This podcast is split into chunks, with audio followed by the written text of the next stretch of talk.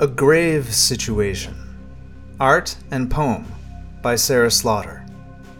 A woman who met death was buried beneath the ground with a tall, impressive tombstone from the day that she had been drowned. Though her final breath in silence had carried her away, she felt angry in the graveyard, mounted by every passing day. Till finally, one cold evening, when the sun was just to set, she clawed her way up through the dirt to rise with plans to vet.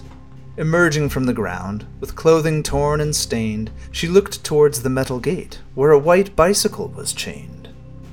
The white bicycle was never made for a skeleton to ride it, but with each and every pedal she fearlessly defied it. With deep hollow sockets and a delightfully bony grin, she went off on her adventure, fueled by something from within.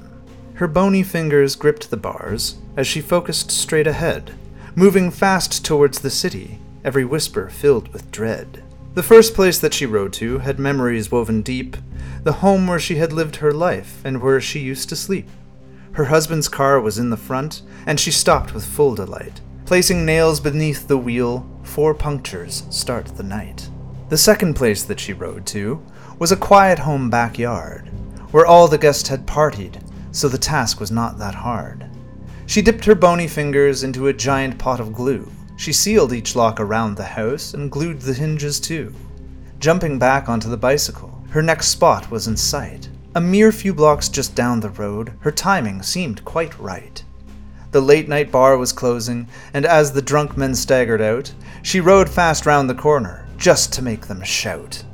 The sound that all her bones did make, with each and every turn, were not familiar to their ears, and made their stomachs churn. Laughing as she rode through lights, with drunken men behind, she aimed to do her final task, with sunrise on her mind. Her final stop was at an office where all her colleagues worked. Knowing where to find the hidden keys, she entered with a smirk. She snuck around the office with laxatives in hand, and dropped a tab in every drink with the hope it would taste bland. With the dark sky turning yellow, she hopped back on the bike, heading straight back to the graveyard with satisfactions she did like. Now, maybe you are wondering why on earth she'd been so mean. Well, like so many other stories, you must understand the scene. Her husband was so loving, throughout those countless years, and her friends had been quite perfect by calming many fears.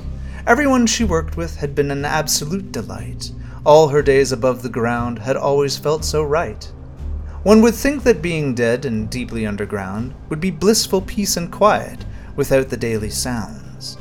But all the noisy footsteps on her graveside every day drove her absolutely crazy in every single way.